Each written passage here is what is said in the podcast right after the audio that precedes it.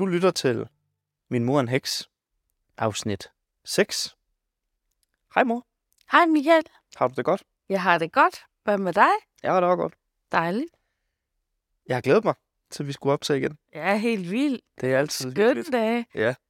Det er, det, er en, det er en dejlig måde at bruge noget øh, mor-søn-tid på. Ja, altså, enig. Også lidt, øh, lidt anderledes, end hvad vi er vant til jo. Men, Ja. øhm, for det er, jo ikke, det er jo ikke kun at, at optage podcast, når vi er i gang sådan her. Det vi sidder jo også og forbereder et par, en times tid, inden vi går i gang, og får nogle gode snakke om, Om livet. om alt muligt. Ja, ja. Ja. lige præcis. Så øh, i det her afsnit, der, øh, der skal vi jo starte med at kigge øh, på øh, DSB, Ja, DSB. den spirituelle brevkasse. Den eneste DSB, der virker. Og øh, Kører til tid. ja. Ingen stop. ingen problemer. og vi har fået øh, tre øh, gode lytterspørgsmål, som vi skal have besvaret lige om lidt. Øh, lytterspørgsmålene, de kommer inden fra vores øh, Facebook-gruppe. Facebook-gruppen hedder Min Mor en Heks. Og hvis du ikke er en del af den endnu, men synes, at podcasten kan noget, så er det ligesom derinde, vi, vi laver et lille community af vores mest loyale brugere. Og det er også herinde, man kan øh, få opdateringer om, når der er nye afsnit. Øh, det, vi prøver at ramme det en gang i, i måneden, men det er lidt svært øh, lige at få det til at passe. Men, men, men som udgangspunkt, sådan en gang i måneden, prøver vi at sende, og øh, det er i hvert fald derinde, vi gør opmærksom på, at nu er der kommet nyt afsnit. Øh, hvis du gerne ellers vil være opmærksom på det, så kan du gå ind og følge podcasten på henholdsvis øh, Spotify, Apple eller Google Podcasts. Øh, der er sådan en følgeknap, hvor man simpelthen får en notifikation, når vi så udkommer med, med nyt afsnit. Det kan man jo overveje, om, om man skal gøre det. Men ellers så øh, tilbage til min pointe med den spirituelle brevkasse. De her spørgsmål, det er altså nogle, vi har fået inde i Facebook-gruppen, og vi vil opfordre folk, der er fan eller kan lide podcasten, øh, om at, at komme herind, fordi øh, der skal altså også lidt øh, spændende ting med. For blandt andet et fraklip har man fået øh, fra, fra, fra os her, Ja. vi, vi tændte øh, fra afsnit 5, og øh, Min store stolthed. ja, Det sidste fragt, 14-årige Helle, der Så- sidder der og tester mikrofon, som du nåede så frækligt. uden at sige det til dig. Sikke en frækhed. Ja. Men det er jo sådan, jeg er. Så det må jeg jo bare stå ved. Ja. Godt. Ja. Vi tager en jingle, og så skal vi have fat i den spirituelle brevkasse.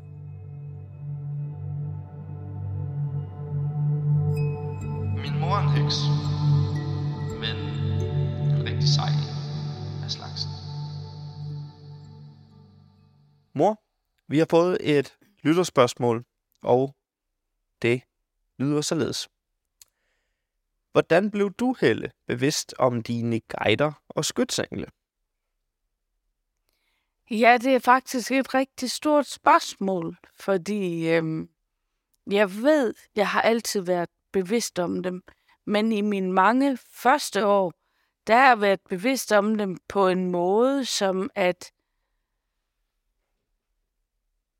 jeg har været så lille, at jeg har bare vidst, de var der, men jeg har ikke tænkt over, at de var der, tror jeg.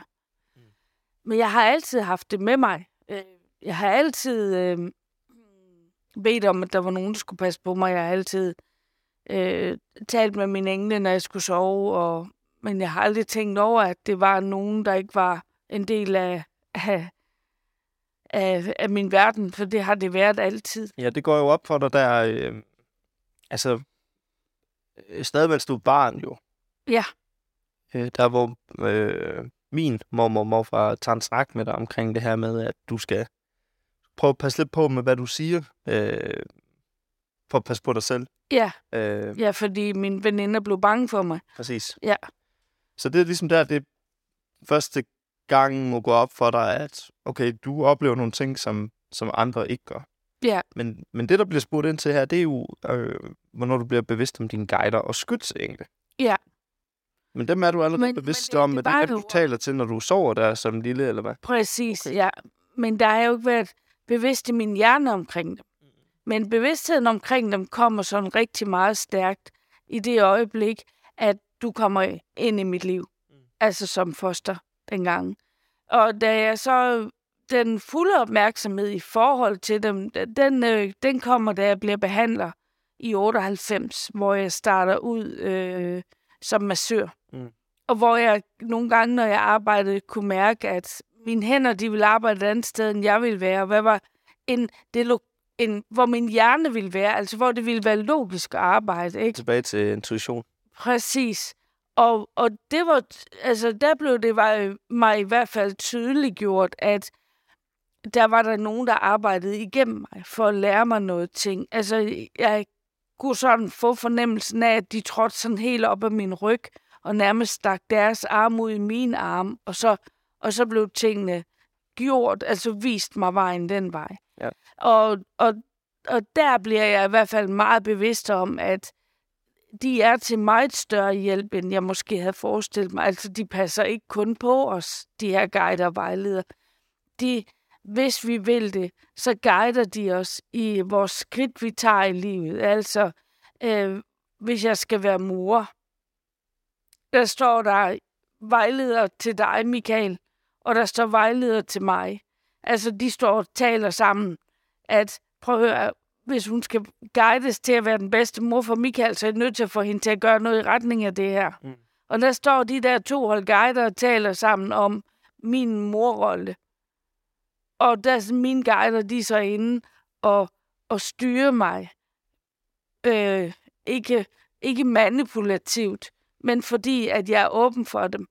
Altså vise mig vejen, viske ting i mit øre, der gør, at, at jeg kan øh, støtte dig og gøre ting. Altså, øh, der var mange ting, jeg gjorde omkring dig, hvor jeg fik øh, stor skæld ud af min øh, øh, øh, sundhedsplejerske, der kom på besøg. Men hvis ikke jeg havde gjort tingene, så, øh, så havde jeg sløvet din udvikling ned, men hun, hun kunne bare ikke se af det, jeg så i hverdagen omkring dig. Men jeg er helt sikker på, at det var mine folk rundt om mig, der ligesom sagde, nu skal der ske noget. Vi kan ikke lade det her stå til så længe. Der skal ske mere end det her, der sker. Øhm, altså for eksempel har du fundet ud af, at det der med at kravle, hvorfor skal jeg det? Altså, jeg, jeg kan jo, hvis jeg kan nå det med en arm, og hvis jeg bare sidder her og rækker længe nok, så er der nogen, der flytter det hen til mig. Men jeg var nødt til at have, have livet til at, at åbne sig for dig på anden vis, end at hvis jeg bare sidder og rækker efter det, der skal nok komme nogen forbi, der rækker det hen til mig. Jeg behøver ikke, vel? Og, og det er meget sjovt. Det var, altså for mig var det jo sådan øjenåbner, at det at, at, at, at, at lytte til, at der faktisk er nogen, der viser mig, at der skal ske noget mere her.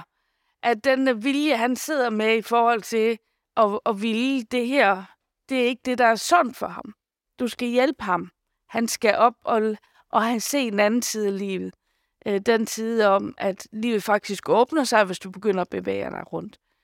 Og så, og så gik jeg i gang med det, og, og, og det åbnede jo portene for dig og gjorde dig så nysgerrig på rigtig, rigtig mange ting. Altså, øh, det vi sidder og hører lige nu, det har jeg aldrig hørt før. Nej. Så det er jo også det, der er lidt sjovt ved den her podcast. En ting er, at jeg har været og prøver ligesom at hjælpe min mor med at komme ud til et bredere publikum og, og prøver på at øh, øh, jamen, hvad skal man sige, øh, øh, få, få dig til at tale lidt omkring din, øh, din verden og, og, og hvordan det er at være så spirituel, som du er, ikke? Og det er jo fantastisk i sig selv, men, men det er jo også skønt at, at, at have sådan nogle øh, eftermiddage som dem her, hvor, vi, øh, hvor jeg egentlig lærer øh, rigtig, rigtig meget også om øh, dig. Det ved jeg også, der er flere, øh, der kender dig, der synes, det er dejligt at, øh, at høre sådan en podcast, og, og altså tætte, tætte mennesker på dig, egentlig lærer øh, rigtig, rigtig mange ting om dig. Og det samme her, det er jo, som jeg sagde det første gang, jeg, jeg hører det her. Ja, min barndomsveninde, hun sagde, Helle, jeg er jo vokset op med dig, hvor alt det her var en del af din verden. Men jeg hører ting i den der podcast, jeg slet ikke vidste, selvom jeg gik rundt med dig så rigtig, rigtig meget. Men jeg har aldrig, jeg har aldrig haft brug for at, at snakke om det, eller det, fordi jeg, jeg tror, det er, fordi det er så integreret en, en ting i mig, at det, det er bare en del af den, jeg er. Jeg har ikke brug for egentlig at gå og, og brede budskabet på den måde til dem, der bare lige er rundt om mig. Nej. Og så kan man jo så sige, nu har du så valgt at lave en podcast. Ja. Vi spreder Ja. budskab. Men, men det er jo... Øh, Men det er til dem, der spørger og gerne vil lytte. Det vil sige, det er et, et eget valg i den anden ende. Ja. Jeg forsøger til dem, der ikke har bedt om at høre noget om det, Mm. mm. og ikke, ikke at tale om det. Ja. Fordi øh, jeg ser det sådan som, at dem, der lukker op, jeg kære lytter, der lukker op og gerne vil være en del af den her podcast, det er fordi, enten har I selv oplevelser i jeres verden, der gør, at I kan relatere til noget af det, jeg siger, og at I er nysgerrige på, hvad alt det her det reelt er og gør, og hvordan kan jeg forstå endnu mere af det, der sker rundt om mig, og få en større udvidet verden ud af det. Det er jo det, jeg synes, jeg har. Jeg synes jo, jeg har en udvidet verden. En udvidet verdens forståelse, men, men det er jo bare mig, der synes det. Andre, der lever deres liv, synes jo, de har en udvidet verdensforståelse, og det er jo skønt, at det er sådan. Men jeg, jeg, jeg lukker mest op for alt det her, når det er, at andre inviterer ind til det. Altså, jeg kan godt hjemme i klinikken også stille et foredrag eller en workshop op, der handler om et eller andet. Men de, som øh, er modtagere af det, de har jo selv valgt at komme. Og så er det, jeg lukker op. Mm. Øhm, jeg lukker... Jeg forsøger ikke at lukke ballet op, når jeg er sammen med familie og venner, medmindre de selv åbner på slusen. Altså, jeg har det jo på præcis samme måde. Øhm, og det er jo egentlig også, hvad skal man sige, årsagen til, at jeg øhm, turer øh, gå ind og lave sådan en podcast der også, fordi det er jo ingen hemmelighed, at det her det er vildt angstprovokerende. Jeg har også tanker omkring, hvordan kommer det her egentlig til at, at, at påvirke min fremtid at sidde og lave sådan en her. Øhm, spiritualitet, det at være troende, ikke troende, det kommer vi mere ind på i næste afsnit, men, men for lige at åbne den, den kadence, så, så er det jo ekstremt tabubelagt. Og det er lidt som om, vi må identificere os 100% som vi ved i dag. Øhm, seksualitet, køn og så videre. Men det der med at være troende, det der med at, tro på, at der er noget højere end en selv, det er stadigvæk for kukuk til, til, den, til den almindelige dansker føles det. Og det, det, det, det er den mission, jeg også synes, der er vigtig at få, få, få bragt den her. Fordi der er faktisk rigtig, rigtig mange mennesker, der går og, øhm, og synes, det her det er en, en helt en naturlig del af deres hverdag. Ja. Men de tør ikke tale om det, Ja. fordi det er så tabubelagt, og folk de, øh, de ser en som fuldstændig skør, Ja, taler om. Øhm, jeg så, glad. så stiller jeg mig gerne som, øh, som, som skydeskive øh, for, for det. Altså, jeg, jeg, jeg håber, øh, hvis, hvis jeg skal i, i fremtiden tage nogle... Øh, hvis nu siger, jeg skal være leder, hvis jeg skal have nogle ansatte eller et eller andet, de gør, så håber jeg ikke, at, at det vil blive et, et argument imod mig, at øh, ham han også... Øh,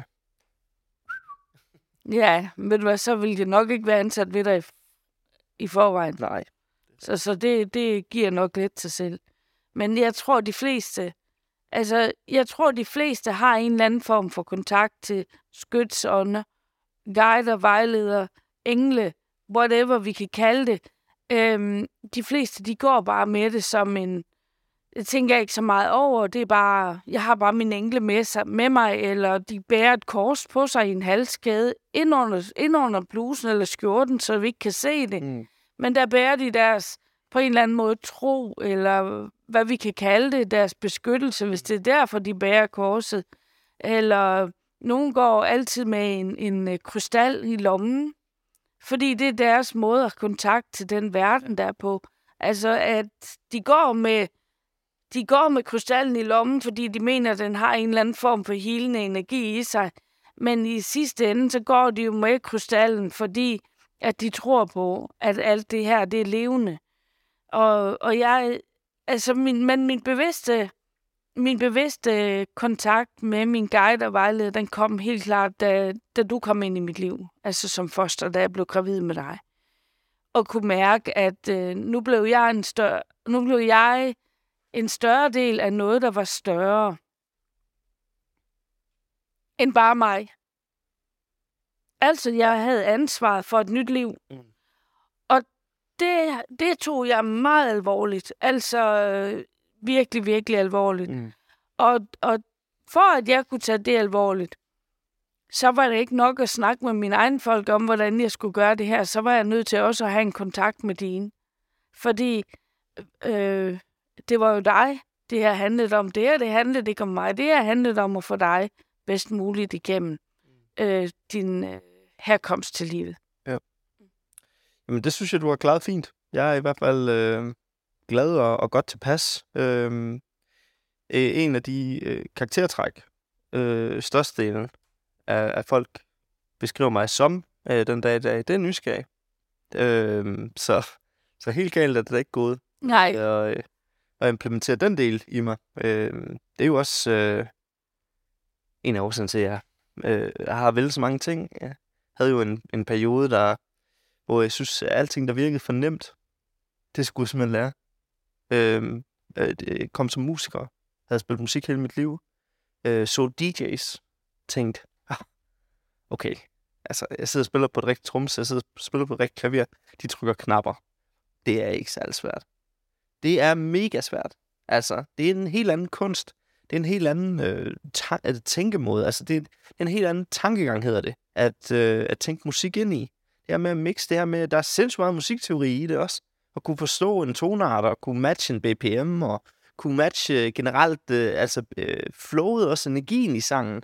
Altså, det du sgu ikke noget, du går fra Kinky Fætter med Suspekt, og så ned til, øh, hvorfor går Louise i bal?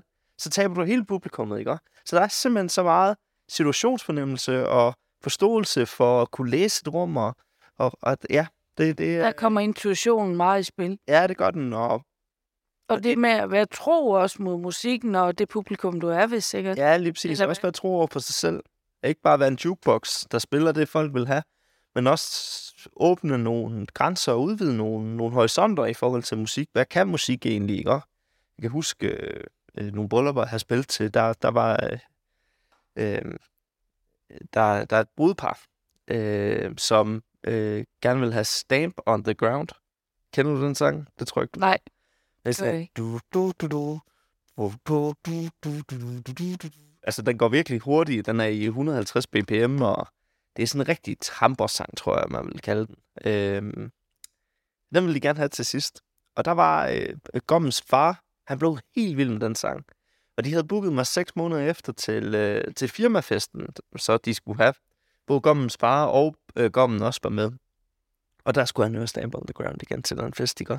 Så det er det der med, at man kan også godt udvide øh, nogle, nogle musikhorisonter en gang imellem øh, Ja. som DJ, og det er lige med at finde den der balance for... Øh. Men, men min pointe var bare, at min nysgerrighed, der hvor jeg får den der tid, hvor jeg siger, at der, der er spillet meget rock, og kan også huske hiphop, det synes jeg også var for nemt. Så bliver jeg nødt til at lære at producere hiphop. Og det førte mig til at producere musik, hvilket jo så gør, at jeg kan sidde og øh, fungerer i et musikprogram lige nu, der optager en podcast. Altså, der, der er mange, alle veje fører til Rom på en eller anden måde, ikke? Altså, alle, alle, alle de stier, jeg har taget i mit liv, de, de har ført mig lige præcis hertil, har ført mig lige præcis hertil, hvor jeg sidder og er ved at starte virksomhed, og blandt andet øh, en virksomhed, jeg, hvor øh, den er jo baseret på indsigter fra, fra de oplevelser, jeg har ude som DJ, og ja, det, øh, det er mega spændende. Det er det godt nok. Jeg, jeg er generelt øh, ekstremt nysgerrig. Og jeg tror også, efter jeg har accepteret, at jeg er sindssygt nysgerrig menneske, så har det øh, åbnet endnu flere døre for mig. Så det... Øh... Nå, det skal ikke handle om mig. Det skal handle om min mor. nej, det, det skal jo handle om, hvad det her det gør ved os. Ja. Øhm, Det er rigtigt. og, men det, det, det næste i det, for mig også, det var jo også, øh, da, da dit navn skulle vælges. Mm. Du har, jeg har ikke været venomolog, men jeg har smagt meget på navnet. Det var vigtigt, at da jeg gik med dig ind i maven, og, og navnet blev sagt, at jeg kunne mærke, at det sådan ligesom var en energi i, altså i, i flow, i, i svingning mellem det, der kom ud af min mund, og så det, der lå nede i min mave. Altså, det skulle ligesom være sådan en helhed, ikke? Mm. Og det er igen den der med, jeg sender det ud til... Jeg, jeg kunne ikke sende det ud til andre end din guide og vejleder, der gik rundt om mig, sammen med min egen. Jeg kunne sende det ud til dem, og så kunne jeg få en, en vibration tilbage, og så mærke, om, om den vibration, den egentlig stemmede overens med det, jeg bare inde i maven. Øh, Så jeg, jeg tror, jeg har brugt dem øh, jamen, meget mere bevidst, end jeg egentlig har været klar over. Mm. Øhm, Ja, det er, det er helt vildt, du kan det. Altså, det, altså, det, det synes jeg. Øh, jeg har jo flere gange sagt, at hvis jeg skulle vælge at være inde i hovedet i et døgn på et menneske, så, så var det dig, jeg ville prøve simpelthen at, at være i din krop og opleve alt det, du oplever, bare i et døgn. Det kunne jeg tænke. oh, det, Jeg tror sagt mig, det ville være scary.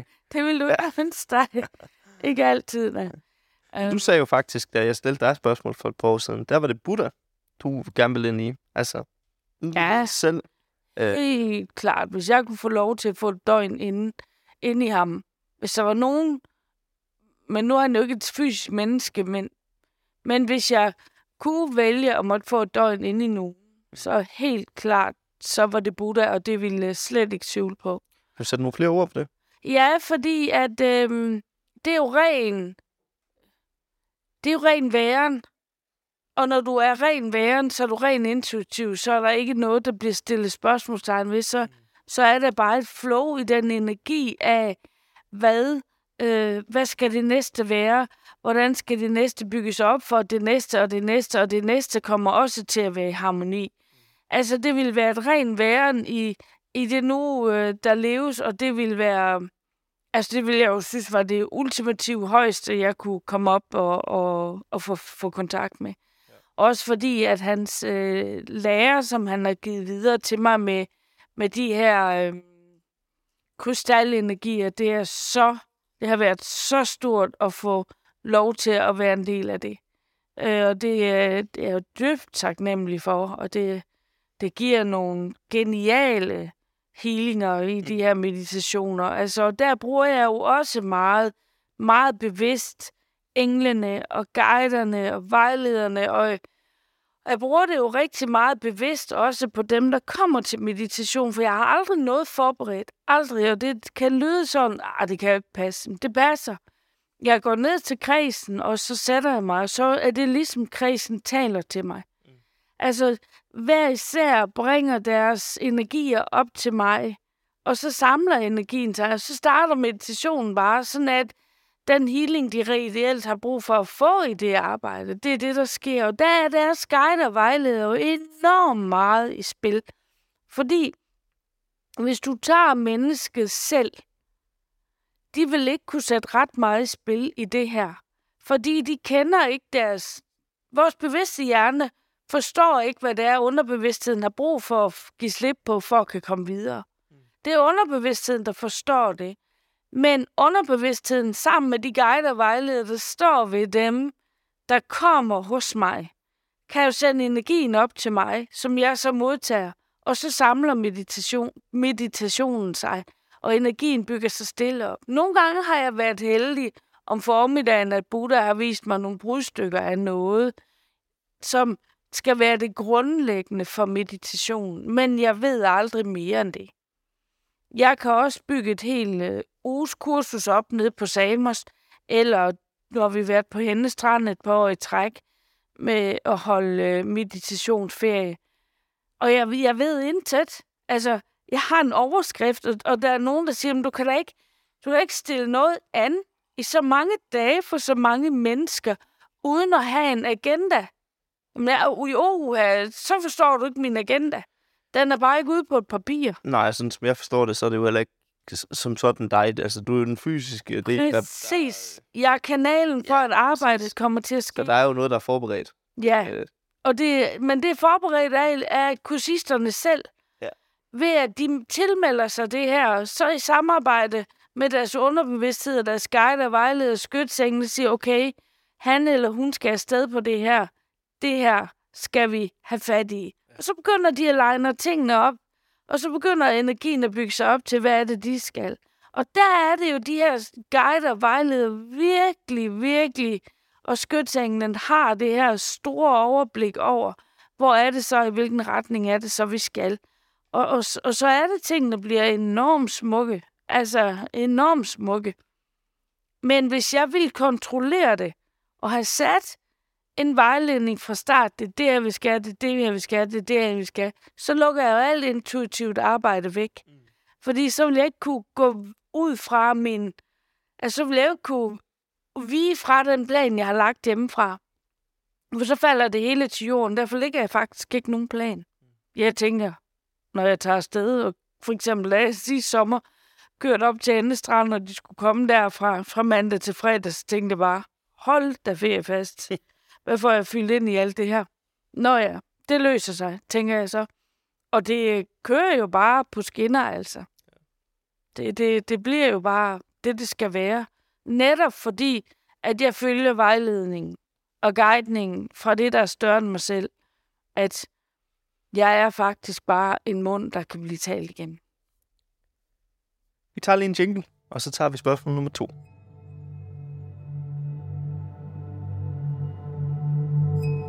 Min mor er en heks, men en rigtig sej af slagsen. Mor, der er kommet øh, to, af, øh, ikke to afsnit, to spørgsmål øh, i øh, DSB'en, som øh, vi slår sammen som et. Og det er fordi, de læner sig ret meget op af hinanden. Og jeg, jeg læser lige begge, afst, øh, hvad hedder det, begge spørgsmål op, øh, så du lige kan åbne begge to her. Den, det første spørgsmål hedder, hej I to, øh, jeg kunne godt tænke mig at høre om øh, rensning af huse, og også lidt om afdød kontakt. Og hvilken afdød kontakt har gjort den mest indtryk på dig? Og det næste spørgsmål, der nemlig er kommet ind, er de dårlige energier, hvad er det, og hvordan påvirker de beboerne i husene? Så de læner sig jo ret meget op ad hinanden, og det er derfor, vi lige har slået dem sammen øh, til, til et her, for det er et stort emne. Ja, det er et rigtig stort emne, faktisk. Øh, måden, jeg rendte huset på. Men øh, Ja. du fyrer den bare af. Som udgangspunkt, når jeg render til huset, så mærker jeg hele huset igennem, hvad der er af energier. Øh, det vigtige for mig, når jeg renser et hus, det er faktisk ikke, hvad der går rundt og generer. Øh, hvis der går nogle øh, spøgelser rundt, som jeg kalder dem. Altså de der astrallemmer, der er blevet tilbage. Mm. Dem tror jeg, vi har vendt i et af de tidlige afsnit. Hvad Altså, mener så var det, det tror jeg, vi gjorde i afsnit et eller to. Øh, men når jeg så har mærket det hele efter, så har jeg fundet, hvor det, jeg kalder orkanens øje i huset, ligesom er. Altså, hvor er den grummeste del af energien i huset, der sætter jeg mig i nærheden af. Jeg sætter lige lidt væk fra det. Jeg, jeg sætter mig ikke oven i det, fordi det er simpelthen for ubehageligt. Men jeg sætter mig lidt væk fra det, så jeg har et godt overblik. Og når jeg siger orkanens øje, så er det fordi, at noget, jeg oplever i en del huse, og jeg ved ikke, om det handler om, at jeg bor i Sønderjylland, hvor vi har haft en del krig. Men vi har øh, rigtig meget mørk energi øh, i den sønderjyske jord. Og det vil sige, at den bor inde i husene også.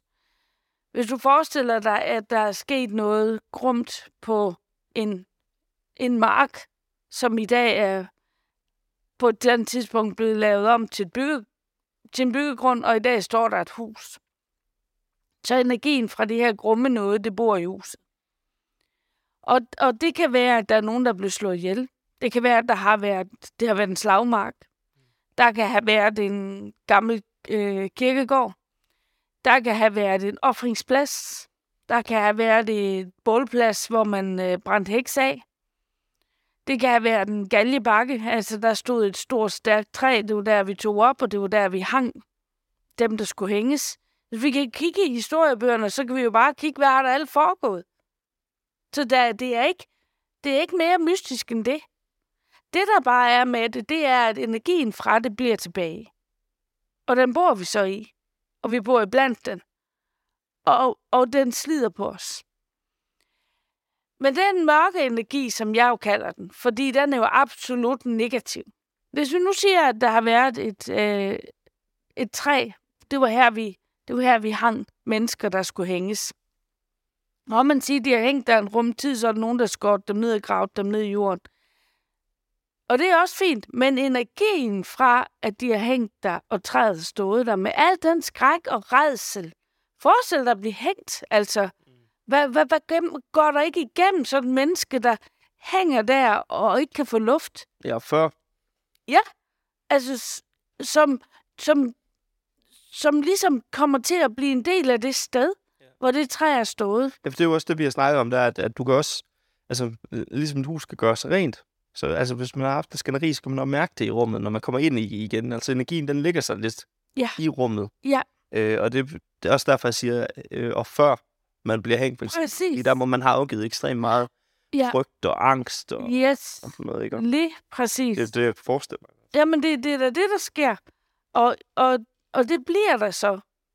Træet er længe skåret væk, men energien fra træet hænger der også. Det er jo smukt. Men ikke når der har hængt... Jeg ved ikke, hvor mange mennesker, der så er blevet hængt i sådan et træ i sin tid, vel? Det kan være mange. Der er det ligesom, de hænger der stadigvæk. Altså træet står der, de hænger der. Fordi den negative energi fra hængningerne, den holder øh, træet fast i, i selve huset. Ja. Og når du så bevæger dig rundt i sådan et hus, hvor der har været sådan et træ, hvor der har blevet hængt måske 20 mennesker over tid, så forestil dig, at de hænger der stadigvæk, altså energien fra dem. Selvom de er skåret ned, men energien hænger der stadigvæk. Så går igennem huset, så går du igennem de der øh, mænd, eller hvad skal vi kalde det, kvinder, et eller andet, som er blevet hængt der. Den frygt og den øh, angst og redsel, som de har gennemgået, hænger i det her astral lemme, som hænger tilbage i det her træ. Og så øh, slider det på vores energifelt, der hænger rundt om kroppen. Hver gang vi har gået igennem sådan en, altså det svarer lidt til, hvis du nu forestiller dig ude i en gang, der hang du et, øh, et øh, helt tyndt gardin op. Sådan helt tyndt, du kunne nærmest se igennem. Der er nogle gardiner, de er så transparente, at, at du kan se lyset igennem dem, og du kan også se, at der står nogle mennesker om på den anden side. Forestil dig, du hang sådan lidt ned. Og hver gang du gik igennem den gang, og skulle, så trak du det her gardin hen ad dig. Og lige pludselig så slap det dig. Men så er det ligesom der, wow, den der fornemmelse af, at det her kildt op over ansigtet på dig, og rørt ved dit hår, og dit hår er måske helt elektrisk, når du kommer ud på den anden side, fordi det har kørt igennem dig, ikke også? Hvis du så forestiller dig, at det var bare et energilame fra en, der har været hængt til døden, med al den redsel og frygt og angst, og hvad der ellers kan hænge i det, øh, det slæber du lige dig selv igennem. Og så dit energi, læme rundt om dig, dit astrallæme, dit følelseslæme, øh, og hele dit aurafelt. Og aurafeltet, det har vi også snakket om i sidste afsnit, det er lige så stort som hvis du klapper armene ud og står som et kors, når det ellers har sin fulde størrelse. I det energifelt, der du bærer der rundt om dig, der hænger, der har du lige strøget dig ind i alt det, der hænger i dit hus. Og det, der så sker, det er, at det tager lige noget tid at ryste det, der er der, og så ligesom finde dig selv. Og hvis du så kommer meget frem og tilbage igennem den her energi, så sker der det, at dit energifelt rundt om dig og inde i dig, eller ja, fordi det trækker længere og længere ind i dig, det bliver mere og mere slidt, og du bliver mere og mere påvirket af de følelser fra en andet lame, du lige går igennem. Frygten, angsten, øh, ja, Mm-hmm. afmagt, god mening. alt hvad det... Og, og så hænger det på dig. Og så er du sådan lige... Har du måske lige fået det rystet er der, og synes så... Ah, går du lige... Og jeg har lige glemt noget ned i det rum, jeg skal lige... Og så går du lige ned igennem det igen, og så går du lige tilbage. Det vil sige, i løbet af kort tid, der er du lige tre gange badet ned af det. Og, og det påvirker os sådan, at jo, jo mere vi bliver slidte der, jo kortere bliver vores lunde over for hinanden i det hus. Altså af dem, der bor i det hus, som slæver sig igennem det her energilame. Øh, og jo flere skænderier kommer der, jo mere øh, negativitet hænger der, og så videre. Du sidder og smiler. Altså kombineret husrensning og parterapeut, det er det, vi... Ja. Familieterapeut. Men øhm, når du så har været ude og rense de her hus, Ja. øhm, altså, jeg kender nok godt svaret lidt, men jeg synes, du må godt lige uddybe det her i podcasten også lidt. Ja. Altså, hvordan er folks reaktioner, når du har været der? Får du tilbagemeldinger sådan en uges tid efter, eller ringer du op og hører, har det hjulpet, eller altså, er- føler folk generelt, det bliver rart at være i, i Ja. hjemmet bagefter? Kan, kan de mærke det? Jeg beder ikke om en tilbagemelding. Kun hvis de kan mærke, at der er stadigvæk noget tilbage. Øh, fordi hvis, hvis du hvis du nu forestiller dig, at det er et hus, der er rigtig, rigtig befængt. Altså nu var det bare lige det der galgetræ, jeg snakkede om her, og der kan være en masse andet sådan et sted. Øhm, når du har renset noget ud, der er så beskidt, som jeg jo synes, det er øh, ofte øh, nede i de sønderjyske huse der, så er det lidt ligesom, at der kan godt ligge noget i et hjørne eller et eller andet sted, du har overset, fordi der har været så meget snavs. Lidt ligesom hvis du har et rigtig, rigtig beskidt gulv, du går rent. Når det først er tør, hov, der er en plet, der jeg ikke har fået knuppet nok på. Det, så kommer den rigtig til syne, fordi det andet er blevet rent. Og så kan du lige tage en klud frem, og så kan du gli, lige glide på den. Og så, ah, så blev det helt rent. Og det er der, hvor de kontakter mig og siger, Helle, det er blevet rigtig dejligt her, men der er et eller andet, når jeg går derind, for eksempel, ikke? Ind i det ene rum, der stadigvæk er der et eller andet, så kan jeg sidde hjemme, fordi jeg har været i huset, lukke øjnene og lige scanne huset igennem og sige, ja, der er den. Og så kan jeg tage brødet natten igen og få den ud af huset. Så jeg, jeg har den der, jeg siger, jeg tager ud, så trækker jeg råden op til det negative, der er der. Øh, og, og, og deres tilbagemeldinger til mig er typisk, ej, sikkert af en fred, jeg har fået med os selv, eller hold da op, vi har fået det helt anderledes, når vi sidder rundt om spisebordet og spiser med hinanden. Vi, vi begynder faktisk at hygge os. Og de har måske netop haft spisebordet stående lige der, hvor der var orkanens øje. Mm. Så der var bare ingen, der kunne finde ro ved at sidde i en hyggsom øh, øh, familierelation der. Altså, der var jo engang en familie, der hvor moren desperat ringte og sagde, du er simpelthen nødt til at komme og hjælpe os.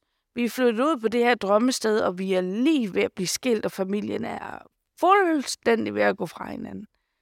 Og så kommer jeg derud ganske rigtigt. Det var jo virkelig en, et psykisk øh, infiltreret øh, hus af ja, sindssygt et eller andet energi. Altså, du, du kunne forestille dig, at der havde været en sindssygeanstalt, eller hvad? Ja, eller der har i hvert fald boet en, der var sindssyg. Okay. Og som virkelig har spredt sin energi ind i alle, alle hjørner af det hus der. Og manden gik ud, han magtede ikke at være inde ved dem, og de skændtes, når de spiste, og det var, jamen, de var virkelig ved at gå i opløsning som familie. Og, og det øh, gav en helt anden familiestruktur efter, at de får den der øhm, den der ild, den der flamme, der står imellem dem og kaster negativitet ud i hovedet på dem alle sammen. I det, den bliver opløst, så kan de lige pludselig rumme dem selv igen. Og du skal kunne rumme dig selv i der, hvor du bor, hvis du også skal kunne rumme de andre, der er der. Så det at få renset et hus ud efter, at der har boet andre bare. Nu, nu snakker vi om galgetræet også. Men bare de negativiteter, andre har leveret i et hus af skænderier eller voldsom vrede, eller voldsom manipulation, mm. eller hvad det nu kan have været. Altså, der er jo nogen, der har sådan en eksplosiv vrede, ikke? Puff, den eksploderer bare. Og ja, hold skænderierne inden for husets fire vægge, og det skal jeg lige love for. Det bliver de også, og de bliver hængende. Øhm, så det at få renset ud efter alle de andre, der har boet der, sådan at den energi, der rent faktisk er i det her hus, rent faktisk familiens. Og nu kan vi bygge den kærlighed ind i det her hus, som rent faktisk er imellem os. I stedet for at slås med det, de andre har leveret. Spændende. Det var jo øh, at øh, den ene del af det her, altså de dårlige energier, hvordan påvirker det beboerne i huset. Men der bliver også talt omkring det her afdøde kontakt. Og det er vi jo lidt inde i, det her med, at du jo ser galgetræet, og du, du ser øh, altså, den, den, den psykiske øh, sindssyge i, i, i huset der, som du taler om. Men du laver der også, eller det går du ikke mere, men du har da haft afdød kontakt. Altså, hvor man simpelthen kunne komme til dig og tale. Nej, Nå? har jeg faktisk aldrig rigtig gjort. Det var mormor. Ah, okay. Det var mormor, der lavede sådan noget. Det har jeg faktisk aldrig rigtig gjort. Øhm, altså, hvis jeg, hvis jeg har en klient, så kan de da dukke op. Men det er ikke noget, jeg bevidst søger. Men afdøde kontakten, den, den dukker nogle gange op, når jeg er ude i husene. At, øh, at, øh, at der dukker nogen op, som...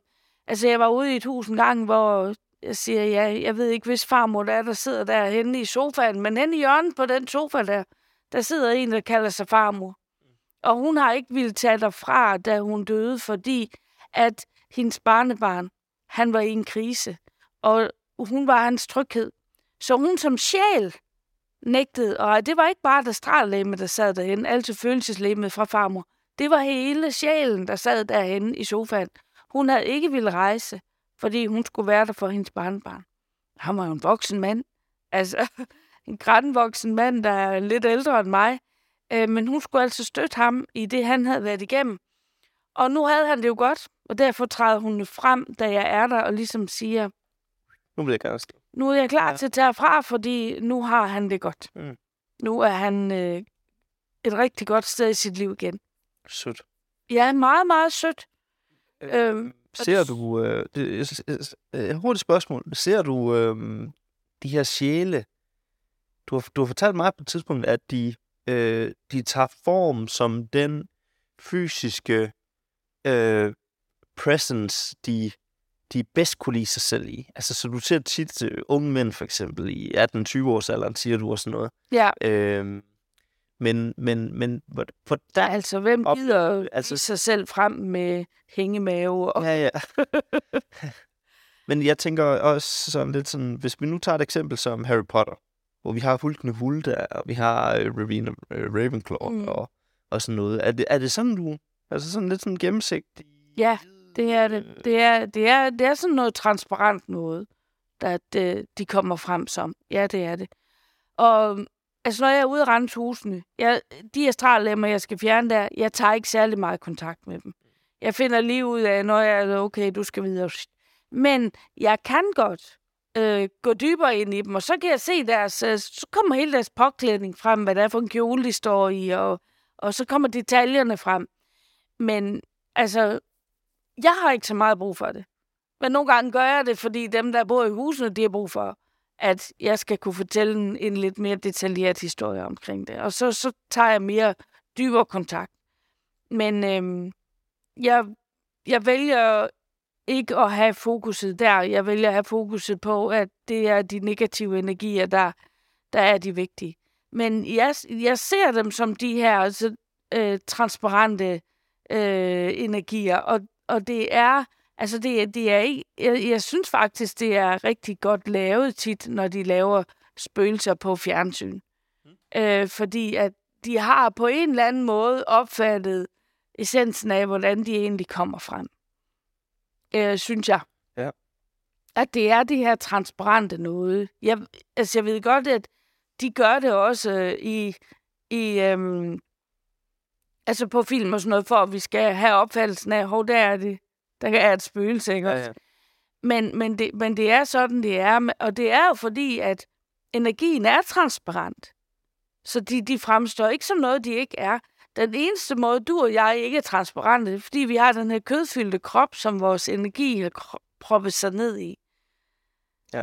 Øh, det er den eneste grund til, at vi to vi ikke sidder her og er transparente for hinanden. Det er det, er, det, er det fysiske, øh, som vi sidder med. Knogler, muskler, alt det der, som ikke er transparent, før vi kommer i et røntgenbillede eller i en scanner. Så der bliver også spurgt, hvilken afdød kontakt har, har, har gjort mest indtryk på dig. Har du lyst til at svare på det? Ja, men det er altså det er helt klart øh, den der her farmor henne i den sofa der. Mm. Fordi, øh, og grund til det måske er det, der har gjort størst indtryk på mig, det var fordi den mand, der boede i det hus, troede ikke på det, jeg kom for. Det var konen, der havde bes- bestilt mig. Men han skulle i hvert fald hjem og se, hvad jeg var for en. Øh, og, og da farmor her melder sig på banen, der, jeg vidste ikke, om det var hendes farmor eller hans farmor, for hun sagde bare farmor. Og der rejser hårene sig på, på armene på ham. Fordi at det, jeg sagde, hun, hun bad mig sige, der var det hans farmor. Det var kun hans farmor. Det var hans farmor, der kunne sige den sætning og afslutte en sætning på den måde. Det var hans farmor, der gjorde det. Ja. Og det var vildt skræmmende, fordi jeg kendte dem ikke. Jeg kendte ikke den her familie, jeg var ude ved, så jeg kunne ikke have nogen kendskab til nogen af dem. Og det var det, han vidste. Og det gør, at og det, der har gjort det store indtryk på mig i det her, det gør, at, Han er blevet helt omvendt. Han tror jo på alt det her i dag. Og jeg har renset hus for ham flere gange.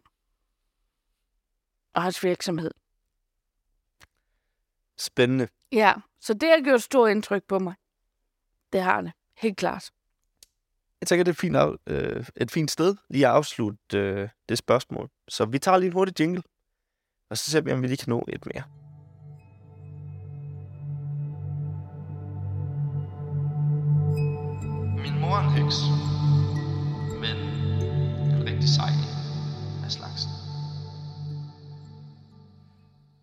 Mor, mens jeg øh, lige nappede en kop kaffe her, mens øh, vi øh, hørte jinglingen her, så kom jeg sådan til at tænke på, hvorfor er det egentlig, du ikke har afdød kontakt? Jeg vælger ikke at have afdød kontakt som en øh, som service inde i min klinik. Øh, det handler om, at jeg har valgt arbejdet med det sjælelige liv, i, øh, mens vi lever her. Men jeg har dyb respekt for afdød kontakt, og jeg sender øh, klienterne videre til andre, der har altså der kan hjælpe dem med afdød kontakt, fordi det giver en fin øh, afrunding og en lukning på øh, samlivet med, øh, med, et, med en anden. Mm. Øh, og det er rigtig, rigtig mange, der har brug for lige at få den der afsluttende samtale efter, at øh, afslutningen af et fysisk liv er, er indtruffet, altså at, at døden er indtruffet hos en anden. Det der med lige at få gjort færdig. Og det, jeg, jeg kan se en kæmpe værdi i det. Det er bare ikke øh, der, jeg vil lægge mine kræfter. Øhm, og det, det er jo, hvis du vil være dygtig til afdøde kontakt, og virkelig dygtig til afdøde kontakt, så er det jo noget, du, så er det noget, du skal specialisere dig i. Og ligesom sige, det skal jeg træne. Ligesom jeg har trænet måden, jeg arbejder med at kigge ind i sjælen og sådan noget. Hvis du virkelig vil kunne performe på det punkt der, så skal du træne det, og det har jeg valgt, at det er ikke der, jeg skal træne. Jeg tror også, min, ja, når jeg siger det, så står min folk og nikker, når jeg tænker det næste, jeg har fået lyst til at sige, det var ikke der, jeg skulle lægge mit krudt, og så er det, de siger, nej, på ikke nogen måde. Det er ikke der, du skal lægge dit krudt. Jeg skal lægge det i, og kigge ind i sjælen, forstå, hvad der foregår derinde, og så komme videre øh, på den måde. Hvad er den store forskel der? Altså, hvad, hvad er den store forskel mellem afdøde kontakter og, og sjælelig kontakt? Hvis man kan sige sådan. Altså, hvis du har afdød kontakt, så har du også sjælelig kontakt. Øh, men det er at tale om fortiden, og det er at tale om øh, det, der har været. Øh, og det giver også en fin closure for den sjæl, der er oppe i universet nogle gange. De kan få lov til at få noget sagt, at de kan få lov til at sagt, ved hvad, når jeg nu er heroppe, så kan jeg faktisk godt se, men øh, jeg gjorde faktisk mit bedste. Og så få den der dialog. Jeg kan godt se, det er en dyb værdi, men for mig øh, er det bare det levende menneskes udvikling af sjælen, som, øh, som jeg brænder for, og som mine folk skubber på med, at det er der, jeg skal lægge mine kræfter. Ja. Jeg synes jo også, det var sjovt at tage ud og hele heste sammen med Ejner dengang. Mm. Men lige så snart jeg satte hænderne på, så blev det bare lukket af. Mm. For jeg skulle ikke hele dyrene. Mm. Altså, glem det, Elle. Jeg kunne få lov til at få energi igennem mine hænder to eller fire minutter, så sagde det bare, puff. Så var der ikke mere power der. Fordi, ved du hvad, du skal ikke bruge din krudt på heste. Der er der masser af andre, der gerne vil, og lade dem specialisere sig i det. Vi har en opgave til dig, og den hedder sjælelig udvikling. Sådan at det ubevidste, der ligger i mennesker, det skal op og blive en bevidsthed. Ja. Ikke? Det skal blive en bevidsthed, hvad der gemmer sig i min underbevidsthed. Jo mere der bliver en bevidsthed, jo dygtigere bliver jeg faktisk til at blive menneske. Fordi at jeg lever ikke kun ud fra en mavefornemmelse og sådan noget, men jeg lever faktisk ud fra, at det, der er i min mavefornemmelse, det er faktisk også i min bevidsthed. Og jo mere vi kan få de to ting til at smelte sammen, øh, jo, jo mere udvider din sjæl sin forståelse af, øh, af det at leve, det at leve kærligheden, det at leve øh, forståelsen til sig selv, det at leve, det at være et, et væsen, der er en del af en, af en større enhed. I det daglige, ikke? Det er der, vi skal have livet ind. I det daglige. Ikke en kontakt, jeg kun har, hvis jeg for eksempel sender mig ind i en god meditation, eller tager afsted på meditationsferie, eller tænker, ah, nu skal jeg lige sætte mig ind og tænke over det her spørgsmål. Vi skal udvikle os så meget, at, at jeg kan tænke over det spørgsmål, uden at skal trække mig selv ind i en meditation, men bare simpelthen ved lige at tage en dyb indånding, så får jeg allerede min egen kontakt, og så kan jeg begynde at snakke. Og så er det, alting træder frem. Og hvad er det så, der min vejleder guider, der taler til mig? Og hvad er det mig selv, der taler til mig?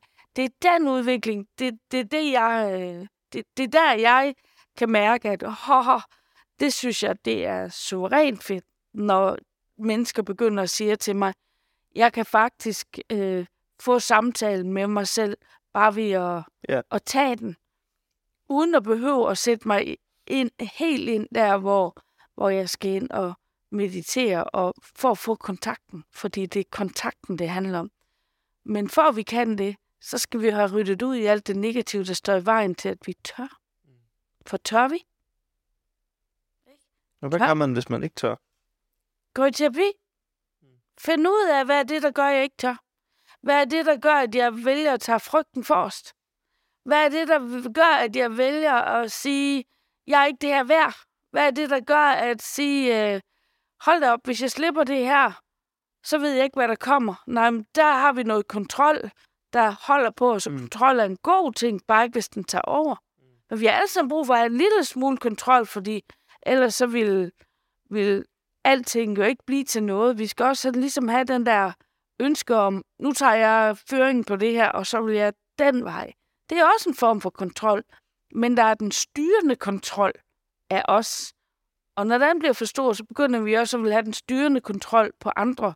Fordi hvis ikke de hjælper mig til at være, at jeg kan være i min egen styrende kontrol, så får jeg ubalance. Så er det, jeg begynder, uden jeg ved det, og har sådan en ubevidst manipulation med at få andre til at gøre, sådan at mit liv det kommer i en bestemt retning. Og det, det bliver typisk mere og mere negativt for mig, for jeg kan, ikke, jeg kan ikke finde ud af at leve uden at bevare den her kontrol, og så begynder jeg at tale negativt om mig selv, når jeg ikke kan få... Og så kører spiralen bare. Og men at komme ind og få den der bevidsthed om, hvad er det rent faktisk, jeg bruger den her kontrol til. Hvad er det egentlig, jeg vil opnå med den? Det synes jeg jo er vildt spændende at komme derind. Fordi, h- hvad synes du egentlig, er det det mest spændende i dit arbejde, synes du? Jo, Eller- Eller hvad, hvad synes du egentlig, der er allermest spændende at arbejde med? Jeg ved, at du stadig tager klienter ind, Mm. men jeg ved også, at du ikke tager lige så mange ind, som du har gjort, fordi du begynder at lægge dit fokus på andre steder. Det er fordi undervisning fylder så meget. Ja. Og hvis jeg skal have kræfterne til undervisningen, så har jeg været nødt til at skære ned på øh, så klientdelen. Men jeg har klienter øh, nærmest dagligt. Okay. Altså stadigvæk. Det, jeg, jeg har måske bare ikke, som jeg før havde, øh, fire eller fem klienter om dagen.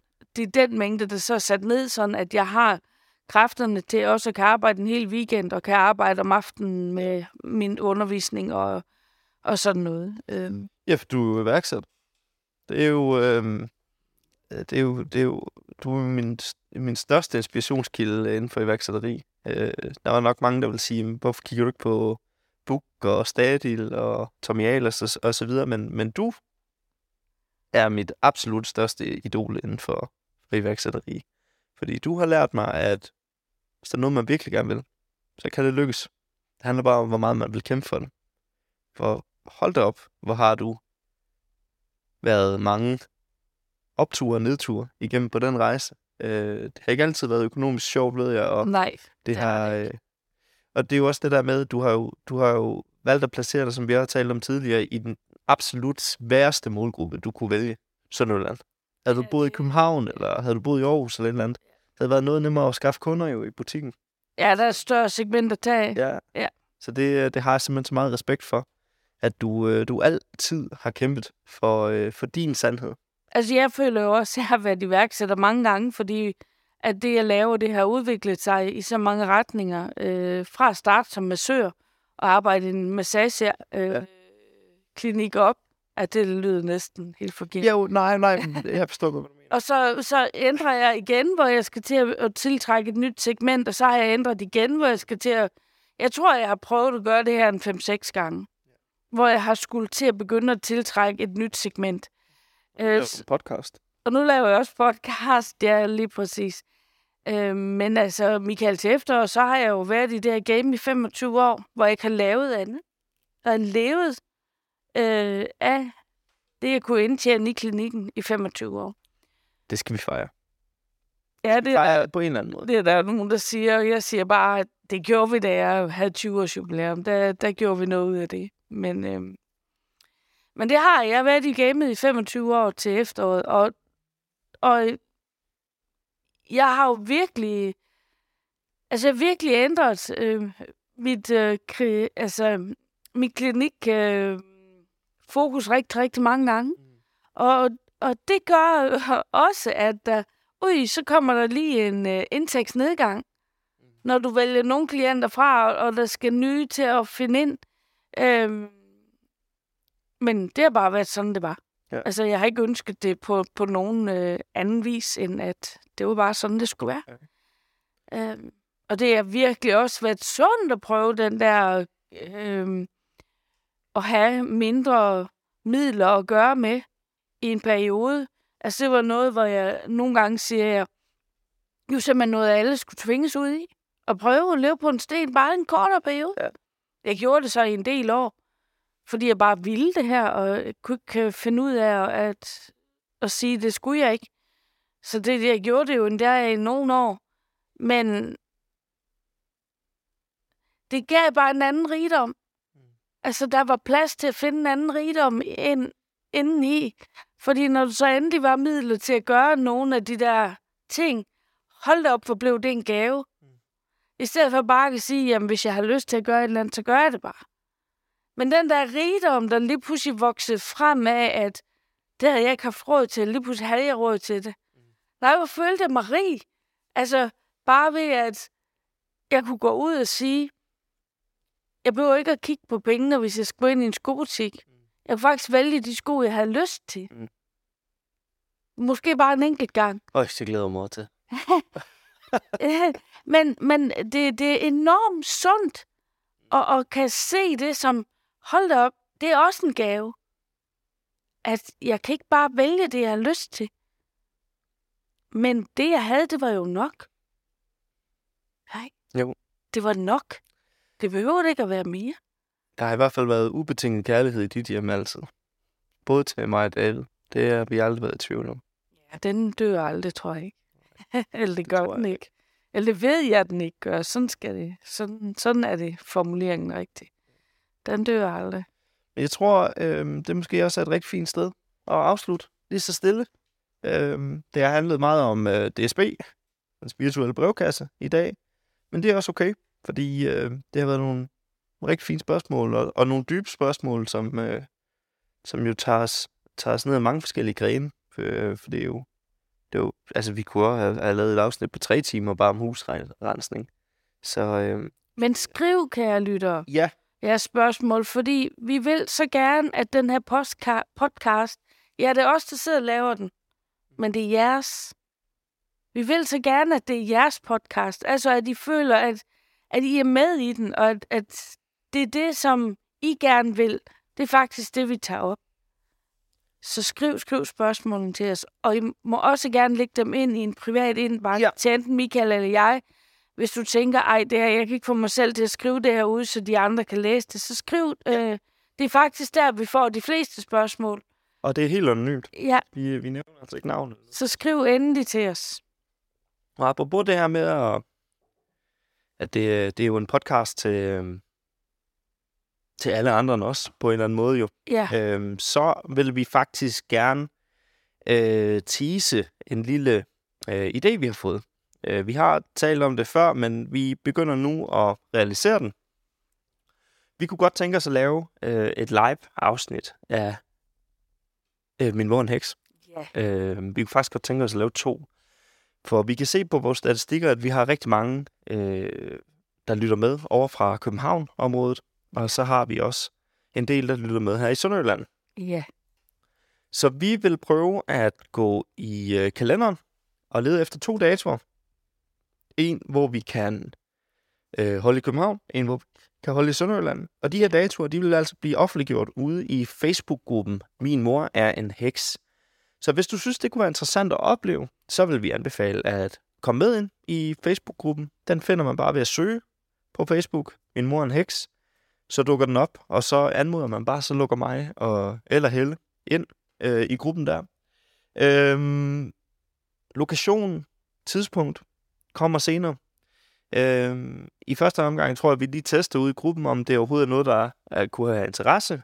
For det er ikke vores mål at, at tjene penge på det her. Øhm, det, er, det er sådan til målet, at vi bare lige får udgifterne øh, dækket i forhold til, øh, til det her. Øhm, og så få en, en hyggelig dag, øh, hvor man kan få lov at opleve øh, vores samtale live, og, øh, og den prøver vi selvfølgelig også at se, om vi kan få, få optaget som et afsnit. Ja, og de kan stille spørgsmålene live. Ja, ja præcis. Når de kommer, så kan de øh, skrive op. Ja, enten På- lægge dem ned i en rigtig brevkasse, Ja, eller, øh, Præcis. eller sige dem højt i en... Ja, Ja. netop. Sådan, at det bliver virkelig en lytteraften. Præcis. Ja. Så øh, ja, men ellers som altid, så ligger øh, Helles øh, informationer, min mors informationer hedder det, nede i, øh, i show notes. Der kan man finde, øh, hvor man kan kontakte Helle, hvis man nu synes, at, at en session, øh, hvor man kunne komme ind og få noget healing, kunne være interessant, eller, eller nogle af de ting, vi, vi taler om her i podcasten, Eller var noget, man gerne vil... Hvad, hvad? Eller en husrensen. Præcis. Det kan du også lave, ja. Så, øhm, så der kan man øh, finde Helle både via øh, det er Facebook og hjemmeside primært, man kontakter dig på. Ellers så er jeg helt sikker på, at, øh, at man også kan finde hende andre steder. Ja. Vi er i hvert fald meget taknemmelige for, at, øh, at der er nogen, der gider lytte på, øh, på vores samtale. Vi er glade for alt de rosende ord, og øh, hvis du vil hjælpe podcasten med at øh, komme frem, blandt andet øh, i nyheder osv., så, videre, så vil det hjælpe os utrolig meget, hvis man går ind og anmelder øh, podcasten, altså giver den stjerner. Og det kan man gøre både Spotify, Apple og, og Google. Og det vil vi øh, sætte stor pris på, for det hjælper andre, der kunne have interesse i podcasten med at finde den. Men med de ord, så øh, vil jeg sige tak for nu, mor. Tak selv, Michael. Det har været en fornøjelse. Det har været igen rigtig igen. hyggeligt. Vi snakkes ved. Snakkes vi. Hej hej.